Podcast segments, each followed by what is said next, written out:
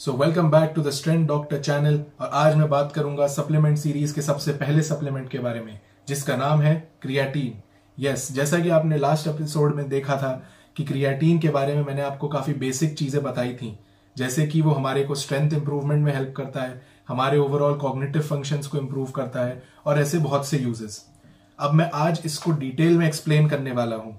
तो सबसे पहले मैं बात करूँगा इसके मेटाबॉलिज्म के बारे में, ये किस तरह से बनता है और किस तरह से हमारी बॉडी में इसका प्रयोग होता है। तो अब हम बात करेंगे क्रिएटिन के मेटाबॉलिज्म के बारे में। अब ये बेसिकली दो फॉर्म्स में पाया जाता है। वो होता है फ्री फॉर्म और फॉस्फोराइलेटेड फॉर्म फॉस्फोराइलेटेड फॉर्म आपका होता है about sixty percent and free form होता है आपका अबाउट फोर्टी परसेंट अब इसकी बात करेंगे कि किस तरह से ट्रांसपोर्ट होता है।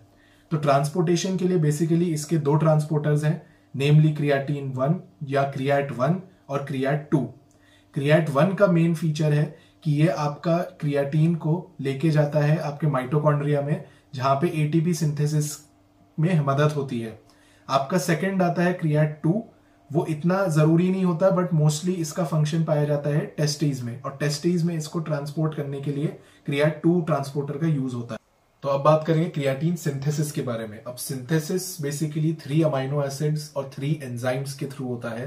थ्री अमाइनो एसिड्स आपके हो गए ग्लाइसिन आर्जिनिन और मिथियोनिन और थ्री एंजाइम्स हो गए आपके L arginine guanido acetate methyl transferase और मिथियोनिन एडिनोसिल ट्रांसफरेज तो क्रियाटीन के कई बेनिफिट्स हैं। जैसे कि जब हैवी रेजिस्टेंस ट्रेनिंग के साथ उसे कंबाइन किया जाता है तो वो फैट फ्री मास को भी इंप्रूव करता है मसल मोफोलॉजी को इंप्रूव करता है enhanced physical performance cognitive abilities हमें सब कुछ देखने को मिलता है। In fact about 8 to 14 percent increase होता है हमारे वन रेप मैक्सेस में, जो कि हम परफॉर्म करते हैं मेजर लिफ्ट्स पर। अब बात करेंगे एक और इंपॉर्टेंट फैक्टर के बारे में, जो कि होता है मायोस्टैटिन अब मायोस्टैटिन बेसिकली क्या होता है, वो एक मसल ग्रोथ इनहिबिटर होता है, जिसका फ़ंक्शन ये डिक्रीज करता है और हेल्प करता है हमें बेटर परफॉर्मेंस में। अब इसका एक और इफ़ेक्ट है, जो कि स्टडी किया गया था एक क्रियाटीन गिवन पॉपुलेशन में और एक प्लेसिबो गिवन पॉपुलेशन अब प्लेसिबो ग्रुप्स और क्रियाटीन सप्लीमेंटेड ग्रुप्स दोनों में जब परफॉर्मेंस को मेजर किया गया तो ऑब्वियसली क्रियाटीन सप्लीमेंटेड पॉपुलेशन में इंप्रूवमेंट दिखा। अब प्लेसिबो ग्रुप होता क्या है? प्लेसिबो ग्रुप जैसा कि नाम सजेस्ट करता है बेसिकली एक ग्रुप होता है जिसको कि बताया जाता है कि उनको भी सप्लीमेंटेशन पे डाला गया है, लेकिन एक्चुअली उन्हें सप्लीमेंट्स दिए ही नहीं जाते। उनको किसी form of like empty powder हो गया, या कोई भी टैबलेट या किसी भी फॉर्म में उनको बोला जाता है बस प्रोवाइड करते हैं, उन्हें ये बोला जाएगा कि आपको हम ये दे रहे हैं, अब आपका परफॉर्मेंस देखेंगे। ये बेसिकली किसी भी तरह का बायस रिमूव करने के लिए होता है, जो कि साइकोलॉजिकली इंड्यूस हो सकता है। अब बेसिकली और एक चीज़ पाई गई थी कि जब बेसिक डोजिंग की गई थी that is 21 grams a day की डोजेज के बाद, जब हमने देखा तो collagen mRNA myosin type two A fibres और ग्लट फोर ट्रांसपोर्टर्स इन सभी का रिस्पॉन्स काफ़ी ज़्यादा बढ़ गया था और बहुत ज़्यादा इंप्रूवमेंट पाया गया था।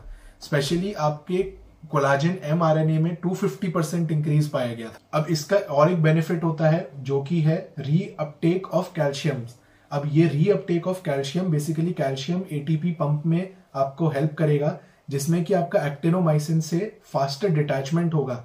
फास्टर डिटैचमेंट की वजह से आपका बेटर और फास्टर फोर्स प्रोडक्शन होगा और ये काफ़ी ज़रूरी होता है।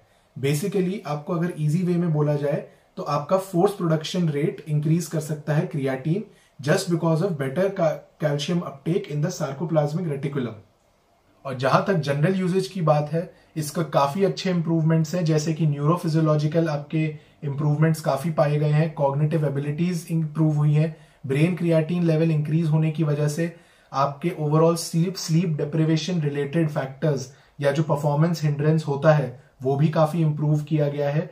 एंड एज रिलेटेड जो डीजेनरेटिव चेंजेस होते हैं आपके मेमोरी में या आपके कॉग्निटिव फ़ंक्शंस में उनको भी काफ़ी हद तक इंप्रूव करने में क्रियाटीन ने हेल्प की है। इसके साथ साथ ये भी पता चला था कि सिर्फ़ एक single bout of resistance training exercise में भी एनाबॉलिक इफेक्ट्स मिले थे और किसी भी एक्सरसाइज जो कि 30 सेकेंड्स मतलब कि हाई इंटेंसिटी एक्सरसाइज या फोर्स प्रोडक्शन जब किया जाता है तो सबसे ज़्यादा इंप्रूवमेंट्स उन्हीं में पाए गए थे।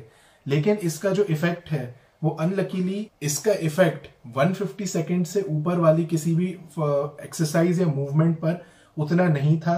वो बेसिकली इसलिए क्योंकि वो एक डिफरेंट बायोकेमिकल पाथवे से एनर्जी लेते हैं, जिसका, जिसको बोलते हैं ऑक्सीडेटिव फॉस्फोराइलेशन तो अब ये मैंने बेनिफिट्स के बारे में बात की थी। अब मैं बात करूँगा डिफरेंट प्लेन्स ऑफ़ पॉपुलेशन के बारे में, जिसमें इसके अलग अलग इफेक्ट्स देखने को मिले हैं।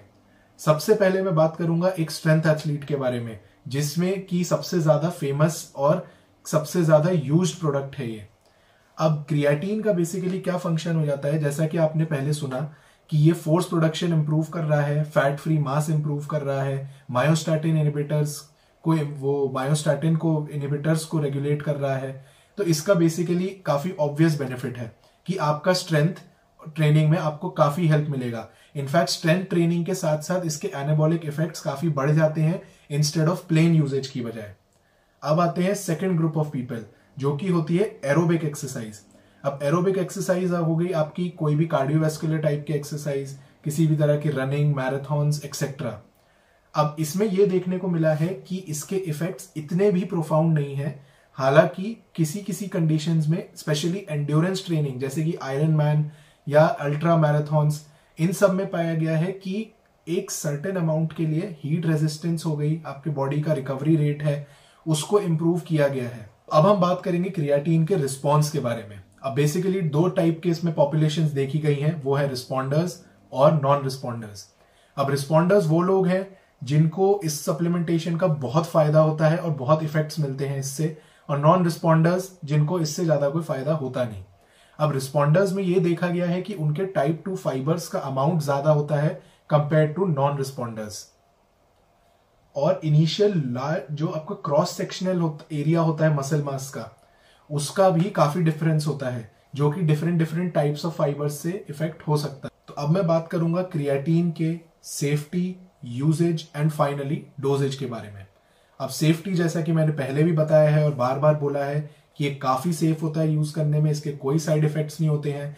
इनफैक्ट ये किसी भी एथलीट का थर्मियो रेगुलेशन इंप्रूव करता है, रेस्टिंग हार्ट रेट को इंप्रूव करने में हेल्प करता है, उसका हाइड्रेशन काफ़ी इंप्रूव करता है just because of its water retaining properties and even the look of the muscle belly the look of the muscle mass overall जो एक फिजिक होता है, उसको भी एक राउंडेडनेस देता है। स्मॉल चेंज होता है बट काफ़ी हेल्प कर सकता है आपको। उसके बाद होता है इसका यूजेज एंड डोजेज अब यूजेज इसका जनरली जैसा कि मैं बता रहा था, पहले भी स्ट्रेंथ एथलीट्स यूज़ करते हैं कुछ हद तक एंड्योरेंस एथलीट्स भी यूज़ करते हैं। नॉर्मली इसको कई मायोपैथीज में दिया जाता है। न्यूरोलॉजिकल डिसऑर्डर्स अगर होते हैं, उसमें भी इसको यूज़ करते हुए देखा गया है किसी किसी केसेस में। अब आता है इसका डोजेज अब डोजेज के कई प्रोटोकॉल्स हैं और कई फॉर्म्स हैं जो कि फॉलो करते हैं पॉपुलेशन सबसे कॉमन होता है आपका इनिशियल फ़ेज़ ऑफ़ डोजिंग और कैसे बोलना चाहिए? Loading initial phase of loading and then maintenance तो अब इनिशियल फ़ेज़ ऑफ़ लोडिंग में बेसिकली क्या होता है कि आपको every day twenty grams of creatine लेना होता है फॉर वन वीक अब आफ्टर लोडिंग लोडिंग फ़ेज़ एक वीक का खत्म होने के बाद आपको मेंटेनेंस फ़ेज़ पे जाना होता है। तो लोडिंग फ़ेज़ में बेसिकली होता क्या है कि आपके जो मसल स्केलेटल मसल में इसका जो स्टोर्स है वो सैचुरेट हो जाते हैं कंप्लीटली फिल हो जाते हैं। तो इसको फिल करने के बाद जब इसका आपका पूरा काम हो गया तो अब आप इसको मेंटेन करते हैं। तो मेंटेन करने के लिए आप इसको हर रोज about three to five grams तक इनटेक लेते रहते हैं। फिर आता है आपका सेकेंड अप्रोच सेकेंड अप्रोच होता है आपका डेली डोजेज अब डेली डोजेज में क्या होता है कि आपका डेली आप five grams three to five grams intake लेते हैं क्रिएटिन का और इसे कंटिन्यूसली आप लेते जाते हैं over a period of time obviously इसमें loading of skeletal muscles slow होगा, लेकिन आप ये डेली मेंटेन भी कर सकते हैं अपने वाटर इनटेक के साथ। अब रिसर्च के हिसाब से सबसे इफ़ेक्टिव वे जो पाया गया है, वो है microdosing every half an hour अब ये सुनने में अब काफ़ी इम्प्रैक्टिकल है इसी वजह से इसको फॉलो भी कोई नहीं कर पाता। और इसमें बेसिकली बोलते हैं कि आप one gram of creatine every half an hour लें फॉर अबाउट ट्वेंटी ग्राम्स जब तक आपका पूरा नहीं हो जाता दिन का। तो ट्वेंटी ग्राम्स पूरा करने के लिए अगर आप एक एक ग्राम हर आधा घंटे लेते रहेंगे तो इस तरह से आपके बहुत सारे इंटरवल्स हो जाएँगे और आपका सिर्फ़ यही काम रह जाएगा कि आप अपने क्रियाटीन को टाइम करते रहें। एंड इसी वजह से ये प्रोटोकॉल बिल्कुल भी फॉलो नहीं होता, बिल्कुल भी प्रैक्टिकल नहीं है। तो जैसा कि मैंने अभी इस वीडियो में बताया आप सभी को कि इसके बहुत सारे यूजेस बताए, इसका मेटाबॉलिज्म बताया, इसका किन किन पॉपुलेशन में यूजेज होता है और किस तरह से इसका अच्छा इफ़ेक्ट होता है और किस तरह से इसके नुकसान हो सकते हैं। अगर आपको प्री एग्जिस्टिंग रीनल एबनॉर्मेलिटीज हैं या किसी भी तरह के डिसऑर्डर्स हैं तो इसका यूजेज रिकमेंडेड नहीं होता है and it is better to consult your physician